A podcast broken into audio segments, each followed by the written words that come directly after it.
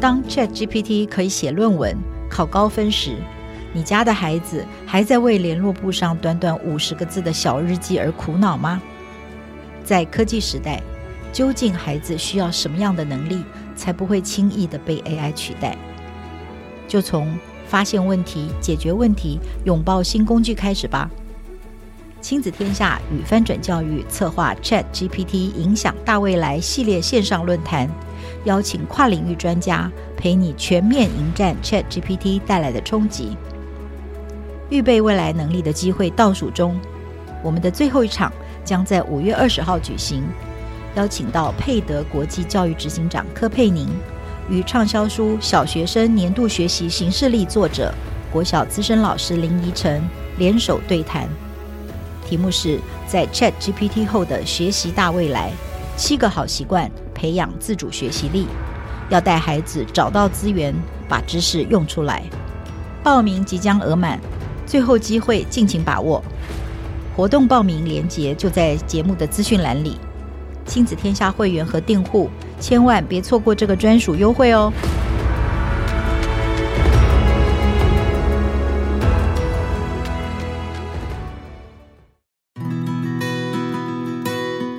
编辑会客室，精彩人物观点，深度交流访谈，邀请你一起来听故事。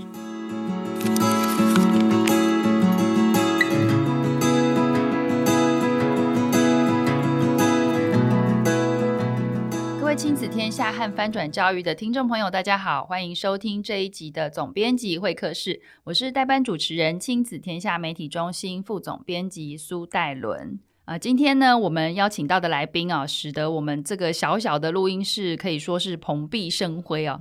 他是一位畅销书的作家，那但是呢，他从四十岁才开始写作哦。这几年来呢，他创作的这个奇幻少年小说系列，从呃第一部《修炼》一直到这个《仙灵传奇》等等等。那后来呢，又跨足了旅游散文，也创作了这个单本的小说等等作品。那每一本呢，都是大受欢迎，也让他呢有这个东方的 J.K. 罗琳这样子的称号。那讲到这里，大家应该都猜得出来，我们今天的大来宾是谁了？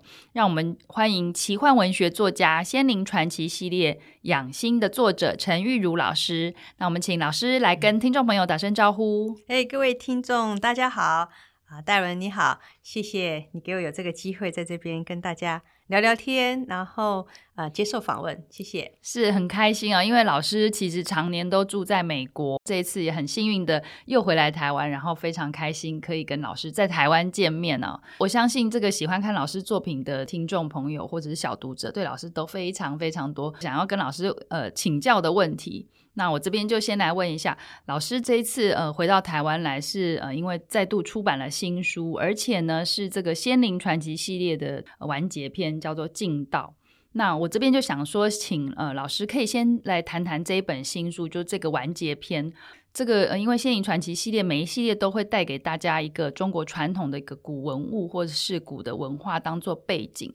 那这本书是选择了什么样的主题？那想要带给读者什么样子的体验呢？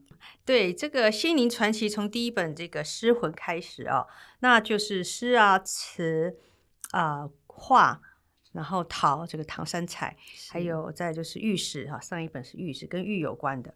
那最后这一本呢，是一个大结局。那前面呢，有五个现代的孩子们，有四个已经出场了，然后然后呢，大家都引颈期盼这个第五名这个后代会是谁？那这个尽道呢，就是在讲这个故事。那尽道哦，我们是声音的嘛，哈，所以我解释一下，那个镜是镜子的镜，是是青铜镜，铜镜啊。那现在的人已经没有用这种的镜子了，大家都是用。手机，对 对不对？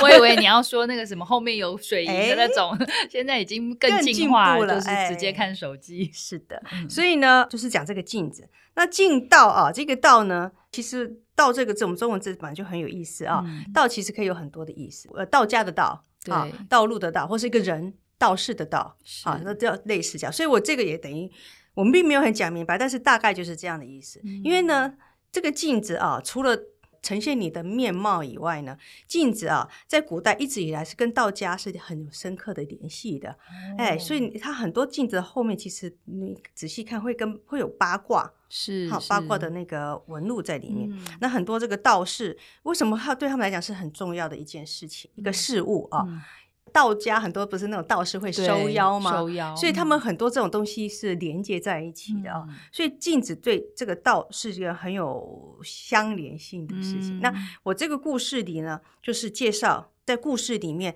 引领着故事从头到尾的这面镜子啊、哦，有一面镜子叫做七乳透光镜，是啊。那这面镜子目前是在我们台北的故宫，嗯，那它什么时候会展览出来，我不知道，但是。嗯的确是在那里啊。那七乳透光镜，我当然就是在这里面赋予很多的故事在里面。那我有点好奇，老师为什么最后完结篇会选镜子当做主题？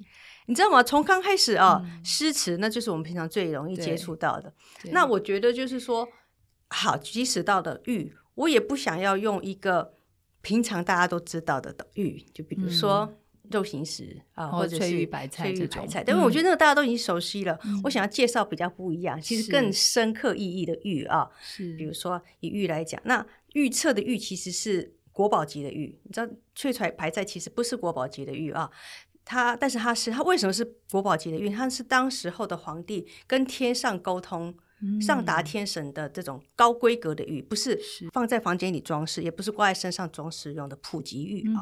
所以呢，我就觉得说，这有它的背后特别意义，我想要把它介绍出来，嗯、而且跟借由这个小说的形态、奇幻的形态，会让大家哎愿意去接受这个东西啊。所以一样的，所以到后来我就觉得说，哎，第一个我不想重复之前的，我不要再另外一块玉再拿拿出来，对不对？虽然我们有上万件玉，但是我觉得哎，介绍一个不一样的物品，然后呢，我相信到了这个阶段，大家一定还是会有兴趣，即使说这个东西是没有现在没有在用的东西，但是会可以借由这样的一个过程，让大家多了解一个古物。哇，那因为老师每一个这个呃系列这里面每一本书其实都是有一些主题性的选择，那就是我们也是算是文字工作，觉得老师非常的厉害，然后非常的就是很崇拜哦。嗯、我很好奇的是，以《仙灵传奇》为例好了，嗯、就是它总共六集，共有六册书。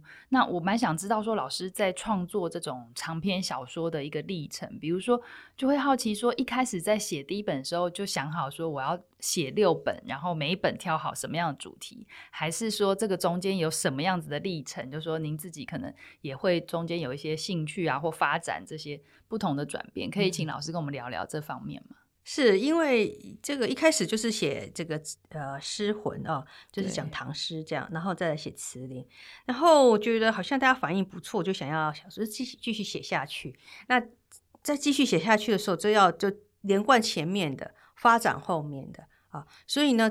整个的大架构就冒慢慢出来，因为不然的话你会写不下去。嗯、我觉得这一套，我觉得跟其他比如说国外的奇幻小说有一个蛮大的不一样，就是说第一个当然就是用我们的东方文化，是啊，是每一本书一个文化。是，但另外一个不一样就是说，通常我们看到的那种奇幻小说，比如说《哈利波特》好来讲好了，就是三位主角对，从第一集开始一起冒险，对，好到最后一集这样子。是，那我这一一系列。第一集一个主角，第二集一个主角。虽然说他们认识，但是主角就一直换人啊。嗯、但是这些这几个小孩子之间其实有是有相关联的。嗯啊，那一直到最后这一集，更把这些相关整个都在一起这样子。哦，对，所以他每一集出现一个主角，但是又不是分开来的系列啊。所以我觉得这样的写法。呃，我我那时候稍微找了一下，好像很、嗯、我还没有找到哪一本系列书是这样子的一个写。所以老师，这个是你自己一开始就就是想到要这样子呃来做设定的嘛？都有，就是慢慢一边写一边想这样子。是是是。哎，因为第一集就是一个嘛，第二集就是一个，所以第三集也是一个，这样才会有一个连贯性这样子。连贯性。对。但是又让他们是同学，但是为什么同学？为什么我跟你不是有这样的奇遇？嗯、为什么是他们这五个人有这样的奇遇？是是是，那我后面就要。必须要有一个交代。嗯，我其实我中间后面就开始有交代了，就是有把它交织在，慢慢慢慢把它编织在一起这样子。哎，那那所以像这个呃，比如说六本的主轴，也是一开始就决定好，比如说第一本就是诗，然后词，还是说慢慢一边写一边写，一边写一边一边一边发展出来的？哇哦，那这个呃中间有可不可以谈一谈，就说有没有一些是曾经选择过，然后但是哎后来被你放弃，后来就没有选这个。我写我写的东西一向都这 样，因为我觉得你走一边写，不只是古文物啊，人物也是啊，诗词，我可能看过好几百首诗才能选这五首诗，比如说了，哎，或者是我选的某一首，觉得哎好有感觉，可是这样在写过程不对，我就好没有关系，我做错了，我选错了方向，我就再退回来，再往前另外一个方向走。对，我觉得。人生本来也也就是这样子嘛，嗯、对不对？你不可能就是我一帆风顺，我今天念了什么，我今天再过来我就做了什么工作，对啊，我认识的这个男朋友，我就是结婚生子就一定一定都会有遇到什么关卡，然后你可能需要刹车，然后对，没关系，我们再回来一点，嗯，然后再思考，然后再往前走，这样是是是，所以其实真的中间也是历经了很多要，要其实要摸索。跟调整这样子的一个过程哦、喔。嗯嗯、那再来就是因为老师每本那个故事都是非常的就是引人入胜，我也很好奇，就是说老师通常是怎么样去构思你的这个故事的一些安排啊，还有布局跟情节，然后或者说跟你自己的真实生活里面有没有呃什么样子的呼应？比如说老师也很喜欢去旅行，是不是常常在旅行当中看到的一些奇人奇事奇物也会把它拿进来？嗯、对啊，会啊，会啊，因为我觉得。旅行真的是增加生活经验最好、最直接的方式。你可以阅读很多，那也是一个方式。嗯、但是旅行是一种亲身的体验，去看到的事情。那比如说这个连串这个故事一开始的那个道姑啊，嗯、叫月生、嗯、啊。那那个月生呢，其实就是有一次我们在开车的过程中，我看到月亮从地平线这样升起来。是那我们平常常大家都会去想说要去看日出，日出啊。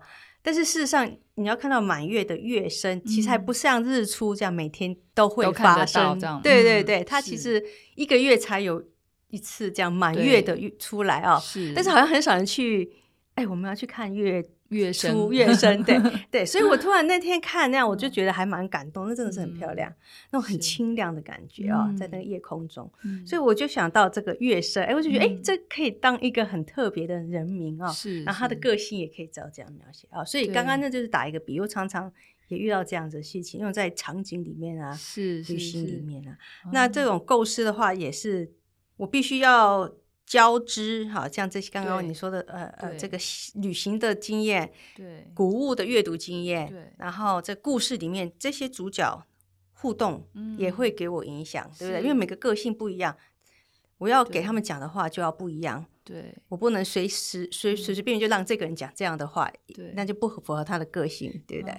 我问一个比较小白的问题，因为我们常在电视剧，比如说里面看到有一些什么作家、小说家创作，他们就会用很多什么便条纸贴满墙，然后去写他们，或者说大白板去写他们的情节布局，然后可能像便条纸，它就可以移动、移动、移动这样。我不知道老师你创作的过程也是这样吗？还是 可能每个作家你的脑海里面，每个作家的。这个是是是，所以方式不一样。所以您大概都是都是在你的脑海里面，就是有时候会写一下那个 note 这样子。呃，老师其实呃刚刚刚讲到说，其实是常年就是住在美国。我查资料是一九九七年从台湾到美国去求学，哈，一直在那边工作啦，生活到现在。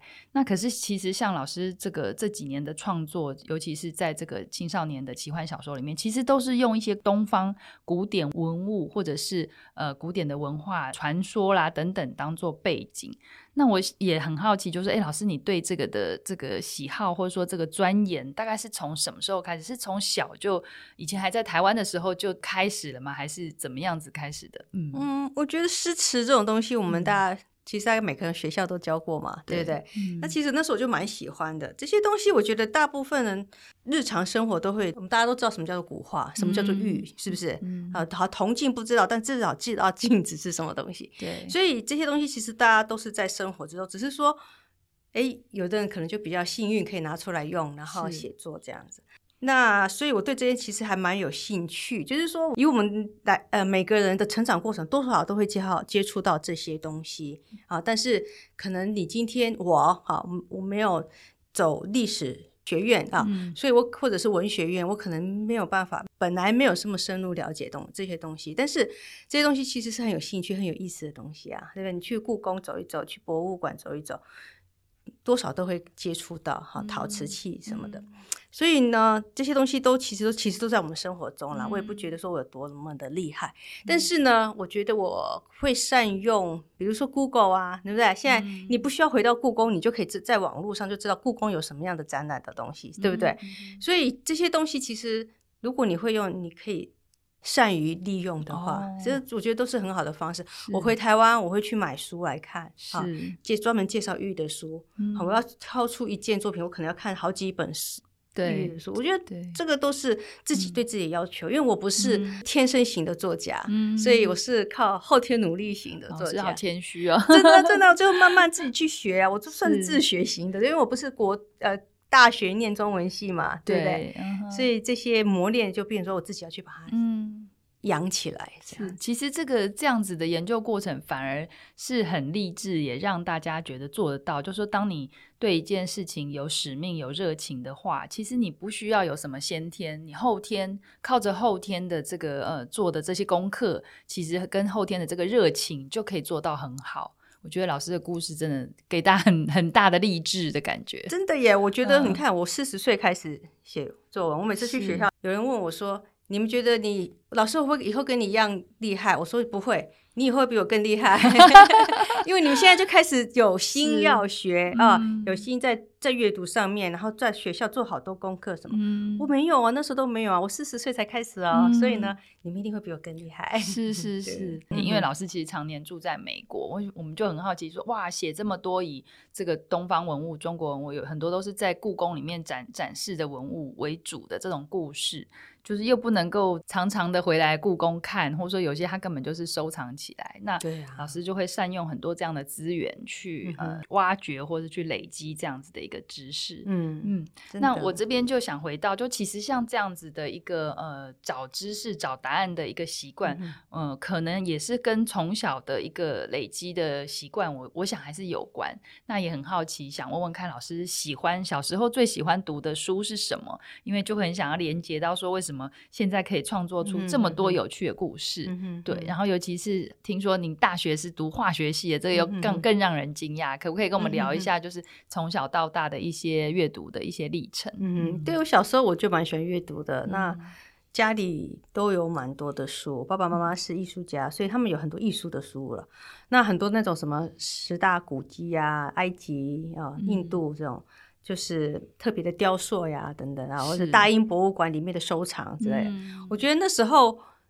不像现在，对不对？有网络上这么多文章可以看，嗯、讯息接收的非常快速，所以就是家里有什么，然后你就跟着看什么，这样、嗯、对。所以我那时候跟着看这些东西，其实还觉得蛮有兴趣。我对埃及的古文物那时候就觉得哇，好很神秘，然后有一种这种很对啊，很不知道是另外一个世界那种另外一个时空的感觉，这样真的。嗯、所以那时候就很喜欢看这些东西。嗯、那再大一点的话，如果我自己选择，我喜欢冒险的故事，好，然后再更大一点，就喜欢什么推理小说呀，好像，亚森罗平啊，那也看过什么倪匡的那种哦科幻小说，对对，这种编造出来的故事的那种，是。是是。然后呃，武侠小说哈，金庸的武侠小说是最爱这样子，对，呃呃，那当然就是还有奇幻小说嘛，哈，看哈利波特呀，什么墨水星啊这些的，那。这些就变成都是我的养分，以后在写作的时候，真的啦。有的人问说导师怎么写，可是我觉得，呃，你一定要阅读吗？我就是想说，如果你不阅读，你不知道人家怎么用笔，你不晓得怎么文字，嗯，你不可能去写出一个什么很有深刻的东西。嗯，对，所以你这是一种学习，嗯，一种模模仿，一种学习，这样一个开始。嗯，对，就是一方面也是兴趣，然后一方面也是累积。然后一方面也是学习，就是可以融合在其中。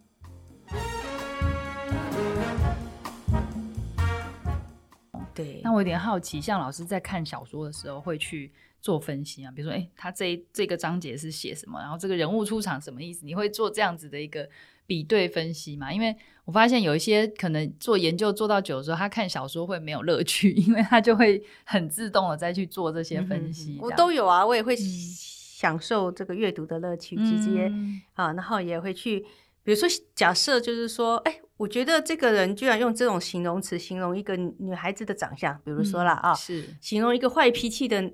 妈妈是怎么形容啊？比如这些、嗯、这些细细微微的事情，我觉得也都是我的养分、嗯、啊。即使他可能这篇我不喜欢看啊，但是他一定每一本书能够到做到出书，我觉得他都有他能够出书的原因。是好，所以我觉得都可以当做我可以学习的一个、嗯、一个方向，这样。是是是。所以即使只是简单的，他描述一朵花的样子啊，哎、嗯，我觉得哎。这个可能我以前没想到过啊，对啊，所以我对，或者是他的牌在这个呃故事的走向哈、啊，就像你刚刚说那个分析，就、嗯、哎哦，原来他先从嗯这个视角开始写的，对啊，哎，这也是一个蛮特别的方式。但是如果从这个视角开始写。可能出现了什么问题啊？原来还是这样子解决的，哎、嗯，那这些都是我学习的方向。老师讲的这个真的很吸引人，我觉得也给很多就是在探索的过程当中的一些年轻人可能可以有一些启示哦。那这边也想要接着问说，哎，老师，呃，其实大学好像读的是化学系，嗯、就是。但是你现在做的工作，就是您也是画家，然后是小说家，好像看起来跟呃大学的科系也没有很直接的相关。嗯哼嗯。就是在这个呃探索自己的一些职业发展或职涯的路上，可不可以跟我们分享一下这个过程当中是什么样子的故事呢？其实我刚刚也有讲过啊，嗯、我觉得就是说，你今天在走某一条路的时候，哎、嗯，你可能刚开始你觉得这是我我喜欢的，可是你走了。好，你就觉得啊，这个我写这个故事这样好棒哦，多美好。嗯。可是后来写写，后来发现很空虚啊、嗯哦。那你就不要硬把它写下去，嗯、你也不要不舍得这一万字啊、哦，你就再回来，然后再那那这些过程会浪费吗？我不觉得不是，因为这个是个学习的过程啊，嗯、对不对？你在这个过程经过，至少你知道你哪些是不要的，嗯、或是这些东西是没有意思的，或是怎么样子的啊？对啊，所以我觉得这个就是。就看看我刚刚有讲，这不只是故事，这是人一生的一个历经历过程，也是这个样子。嗯对。那讲到这个呃人生经历的部分啊，嗯、就是说其实老师个人的这个人生经历，其实也不输给您自己笔下的小说世界，其实也是非常的呃有就是有波折的哦。嗯、哼哼那我们知道老师其实过去曾经有一段不太顺利的婚姻，嗯、然后甚至呢他呃还就是抑制了您的这个创作的这个灵魂，所以一直到四十岁才开始执笔写作。嗯、那没想到这个能量就大爆发。那、呃呃这两年就是哎。看，觉得说，哎，老师好像终于雨过天晴啊，《柳暗花明》要开始，就是在在这个作品创作上面非常的有前景啊，然后也非常的顺。但是呢，又看到就是说，哎，这两年好像老师就得了乳癌，然后也历经了很勇敢的一个抗癌的历程。嗯、哼那身边也是很幸运的有这一位，就是我们都觉得非常羡慕的这个先生陪伴啊。嗯、哼那老师，我想很也很好奇，就是在这样子这么波折的一个人生经历，嗯、就是说。历经了这些高高低低、起起伏伏，你是怎么样子度过？然后在那些低潮的节骨眼是、嗯、呃，会怎么样子呃，跟自己对话，让自己走过这些事情？嗯、我觉得其实我也没有比别人多了不起。其实这些东西都经历在我们四周的人，对不对？今天我想很难会有人很大声的说，我今天就是这一生百分之百平顺无。无波折，对不对？每那每个人的波折不一样啊，可能车子被撞到，那也是波折，那也是他的一个难过的地方，并没有说今天我得了乳癌，所以我就会比他这个这个严重哈，我比较需要得到这个大家的目光。我觉得每一个人的不顺遂都是应该得到同理的啦。嗯、那我觉得我在这样经历的过程，我也会告诉我自己，就是说我可以伤心，我可以难过。我可以抱怨，但是我不要让我自己沉浸在那样的情绪里。嗯、这个是我对我自己的期许。嗯、当然，我没有那么厉害，完全做得非常好。嗯、但是呢，我就常常这样告诉自己，就是说没有关系，你先怎么样怎么样。好，我打电话跟我妈妈抱怨，跟老公抱怨，我现在手又好痛，我要抱怨。好，抱怨完了，嗯、我不是就坐在那边一直抱怨就好了。我抱怨完，我手动一动，擦擦乳液，这样。好，我再继续写，或者是我再继续做其他的事情。嗯，在这样的过程中，我就会觉得说，好啦，今天我就算头痛，我躺在沙发上也是头痛。嗯、我回来台湾，对不对？哈，至少我回到台湾了，是不是？是是我做到那件事情这样子，我会控制我自己，就呃，我会注意我的身体健康。嗯、我觉得我很容易累，我自己知道。那我在排行程的时候，我会比较注意一点，好、嗯，不会任意任性，但是我不会说。哎呀，我竟然这么糟糕，那那我那我不要回台湾，我不要去演讲了，哦、我不要去接受访问了，对，就把我自己整个放掉，封闭对，封闭在那里这样子。对，所以我觉得那个心态，嗯、这是我对我自己，我觉得是有帮助的方式。嗯、那我觉得每个人就是要找到他。对他自己有帮助，可以走出低谷的方式。嗯、有人比如说追求宗教的信仰，嗯，好，他觉得他去教会可以得到帮助，嗯、这样，那那那个就是他的方式啊。那我只能说我分享我的方式，我是不是最好的方式？哦，有人可能会去找咨询师，嗯、我觉得那也是很棒的方式啊。嗯、好，阅读，阅读也是个很棒的方式。对那我自己的方式就是，我可以靠着阅读，然后对我自己的一个期许，就是说我可以抱怨，我可以伤心。但是不要沉浸在那里，嗯、这个是我对我自己的期。这个分享也非常的就是受用啊，我相信对很多人都很有用。尤其是像老师，其实年初的时候也有回来台湾嘛，然后那时候是因为就是记录了自己乳癌整个呃发病到治疗过程那个书。其实那本书我看了也是非常的感动，也很心疼。然后老师在里面有描述到当初治疗过程有一些非常非常痛的一些各种痛的形容词都出来了，这样子对 对。然后但是对照起来，因为这一次。是为了做这个访问，我就来跟我们同事聊，我就说：“哎，老师，为什么他好像生病，但是他的创作都没有中断，而且还有一些书，其实就是在那个治疗边治疗的过程当中，一边去呃创作出来的。嗯哼哼”那同事就说：“对啊，我也觉得他很厉害。”这老师可不可以讲一下背后您是怎么样做到这件事情的？我觉得就像我刚刚讲的，我、嗯、我躺在那边哀也是哀，我不如把它。把那个，你知道，其实书写过程有一种疗愈，就像我刚刚我在讲，有人去找医生，有人这种很好。书写对我来讲也是一种疗愈。是，刚开始我写的的动机就是说，我年纪大了，我记不起来我哪一天做了什么检查，我觉得把它记录一下。所以刚开始的记录就是啊。一月二号啊，做检查，三号去抽血，怎么怎么哈。可是后来我就越写越多，毕竟自己，因为后来我就觉得把那些感想也写出来，好，好到后来我有做决定的部分，有没有？我不是有一些选择吗？我要选 A 还是选 B？我要不要重建？我要不要手术？那这些东西真的会影响，就是说占据我的脑海很多，嗯，所以我就你知道吗？太多，所以我就把它写下来，output 出来，嗯，所以你可能去看到。我已经已经修剪过了，不然原原本的是 很多，就每天在那边选择，我到底要选 A、A 跟 B 什么？这里有个好处什么？这个不好是什么？这样对对，因为很真的是很大的选择啊！是是，你要不要重建？你要不要手术？嗯，所以呢，写下来的过程也是帮我理清嗯我的想法，就是说。我越写，我就发现说，对对对，这个方式才是我要的方式哈，就越来越清楚这样子。因为与其在脑海里对炸的乱七八糟，揪成一团这样子，对，不如你就慢慢一条一条写出来。所以，所以这个书写呢，呃，不是说为了这个我要赚大钱，这根本就没有办法赚钱的事情。但是就是把它写出来，那写出来之后，发现很多人告诉我，就是说。他们蛮受用的，因为很多人他们可能自己不见得是乳癌啦，因为其他的病痛，嗯、但是他不太能讲出来、嗯、啊，可能不好意思讲，可能怕别人怎么样，或者是工作上他怕这个被辞职，遇到的事情可能会很多这样。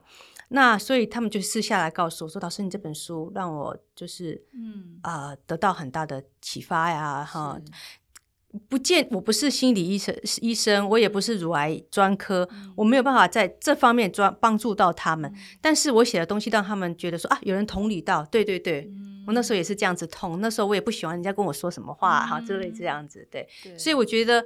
这本书对我来讲，我觉得那那它的用意就达到了，是是是，就是可能可以跟更多的人互动，或是帮助更多的人，对对对，这样子的事情，对。但是在小说的创作，老师也是持续不错，哎，就是说不是只有写你自己生 病的事情，然后呃，这这生病这两年期间，你还就是写两本，这就是这个玉石跟进道都是在那期间写的，对吗？对对对，玉石还是照样出来，对呀，这个也非常的令人佩服。养心，哎，养心应该是之之后没有。之前这样子，嗯、对。对，所以就是那时候我记得就是亲子天下那个幼婷，就是、嗯、老师你这样子，那好，我们可以了解你你那个，我就说就是说意思就是说你如果你没有办法如期出版的话，我们可以了解。我我知道大家都不会来逼我，对不对？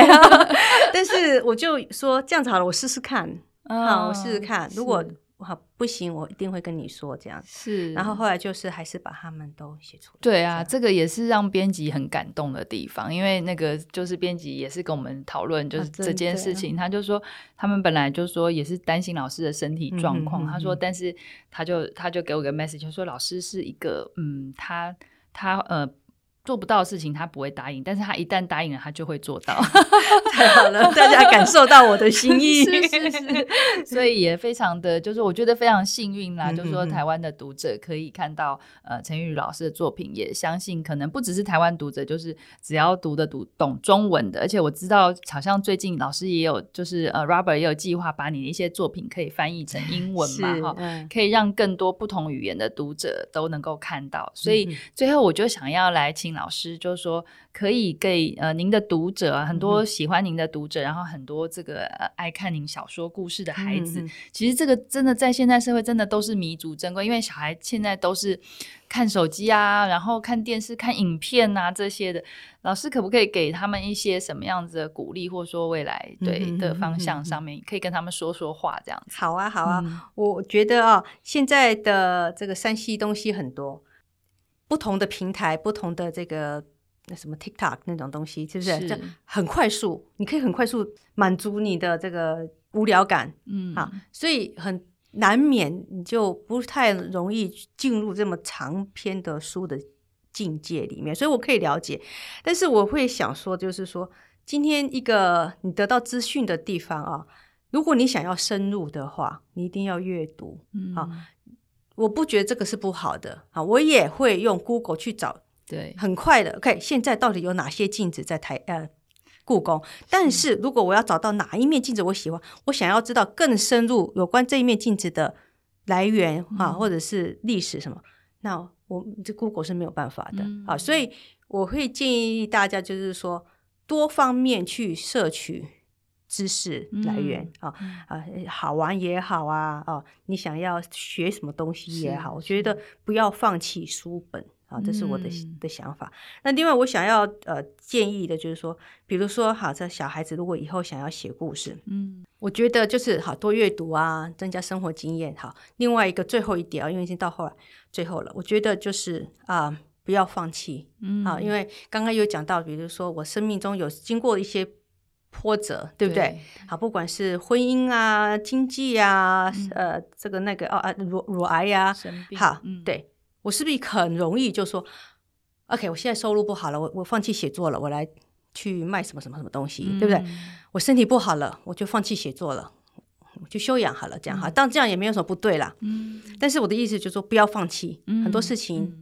嗯今天不止在写作上面，在你的人生路上，嗯、做什么事情都不要放弃。你可以说我不想要做这个了，嗯、但是你要有你下一个的目标，嗯、还有你的心里的选择。说为什么你不要这个，而不是任性的说，我就是不要，嗯、然后不要工作了，我就躺在家里吧，这样子。对，但是你要有自己的想法，然后真的，我觉得不要放弃，你可以休息。嗯。嗯但是不要放弃，是就是坚持下去，对，可能就会看到它这个开花结果的那一个时刻，真的是这样。嗯、好，嗯、那今天真的非常谢谢玉茹老师来跟我们分享她的创作经历，还有她的一些人生的想法，真的是让人非常的感动。那我们谢谢玉如老师，谢谢大家。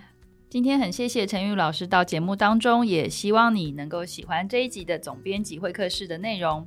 Apple Podcasts、Spotify，请给我们五星的评价。如果有对任何呃节目上的许愿跟建议，都欢迎您在许愿池留言。我们下次空中再会喽，拜拜。